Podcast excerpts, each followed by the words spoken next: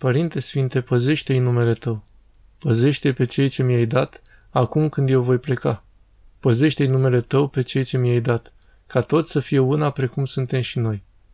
Acum am ajuns la fraza celebră pe care a spus-o și Părintele Porfirie înainte de moarte, ca toți să fie una. Este marea taina vieții. Dacă vreți, spuneți și taina mântuirii. Nu-mi place foarte mult cuvântul căci mi-amintește de partea juridică, însă puteți să o numiți taina mântuirii sau a vieții. Aici e viața, taina prezenței lui Dumnezeu exact asta, ca toți să fie una precum suntem și noi.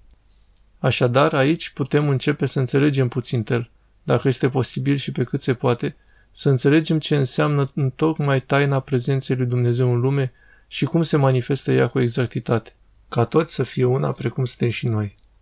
Pentru această unitate e nevoie de o procedură și o evoluție specială. Am mai spus că aceasta este calea crucii. Fără să ne pornim în această aventură, prin care să ne reducem un pic iubirea noastră de sine așa nu putem pricepe cu ușurință ce este această viață și această iubire despre care vorbim. Adică acest lucru despre care vorbește Sfântul Apostol Pavel referitor la Hristos. N-a căutat a sa plăcere. Nu a spus, stai să-mi fac pe plac. așa -i. El s-a deșertat pe sine chip de rob luând. Fiul lui Dumnezeu fiind, s-a deșertat pe sine chip de rob luând. Această deșertare de sine este cel mai greu lucru. De ce este greu? În primul rând pentru că toți suntem traumatizați. De un tată nepriceput, de o mamă nepricepută, de relațiile urâte de acasă, de lucruri petrecute în stânga și în dreapta. Am dobândit deja o poziție de autoapărare. Poziția mea e dorința de a nu păți nimic rău. Să nu mă deschid ca nu cumva celălalt să-mi facă ceva. Aceasta este marea teamă narcisistă. Acesta este primul motiv. Al doilea motiv și mai mare e că nu am cunoscut învierea.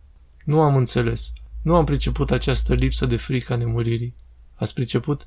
Nu am trecut prin această legătură cu Dumnezeu de a-L numi Părinte. Această a doua pricină ar fi putut să o vindece pe prima. În general, oamenii merită o foarte mare afecțiune și înțelegere, pentru că cei mai mulți sunt traumatizați, chiar foarte traumatizați astăzi. De aceea, o mică înțepătură dacă suferă, ripostează și te pot face bucăți. Deșertarea însă se va face de cei ce se vor vindeca mai întâi pe sine înșiși. Știți ce lucru mare e această vindecare, ce eliberare? Să nu mai urăști pe cei care te-au traumatizat, să nu mai suferi pentru tot ce ți-au făcut. Această libertate o dăruiește Duhul Sfânt. În realitate este harul ce se adaugă, harul botezului. Însă vine doar atunci când cineva se dăruiește pe sine pe cât mai mult posibil și cât mai curat lui Dumnezeu, pe cât este cu putință de mult.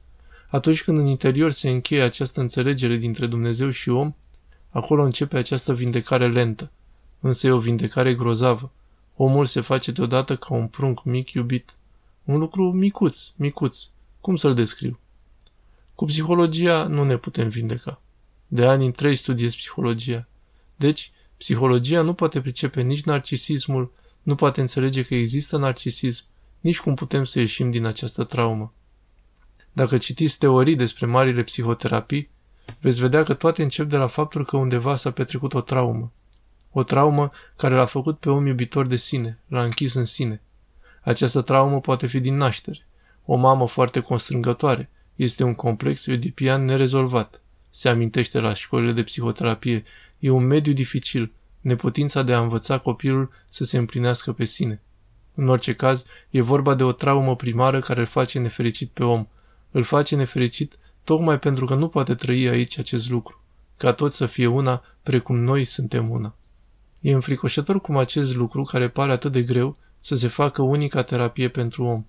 Este situația în care se vindecă și sufletește. Pricepeți ce spun? Este situația în care se vindecă și sufletește.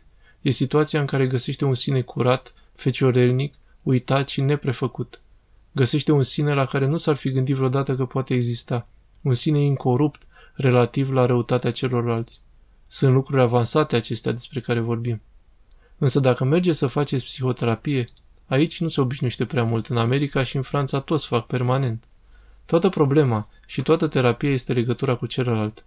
Dacă reușesc să-l iubesc pe celălalt și să fiu eu însumi, undeva la Kant spune, vine nevroticul și fie vorbește cu dumneavoastră, dar nu vorbește cu sine însuși, fie vorbește cu sine însuși, dar nu vorbește cu dumneavoastră. Când începe să vă vorbească despre sine, a început terapia.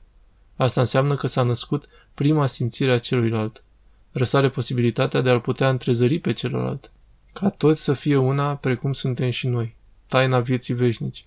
Ca toți să fie una. Să se deschidă omul aproapelui, astfel încât celălalt să-l simtă unit cu sine însuși. Asta înseamnă iubire. Această iubire e singurul mod de a ne vindeca și singurul mod de a vindeca lumea. Nu există altceva. Însă această iubire are cruce în sine. Aceasta e valoarea veșnică a Evangheliei.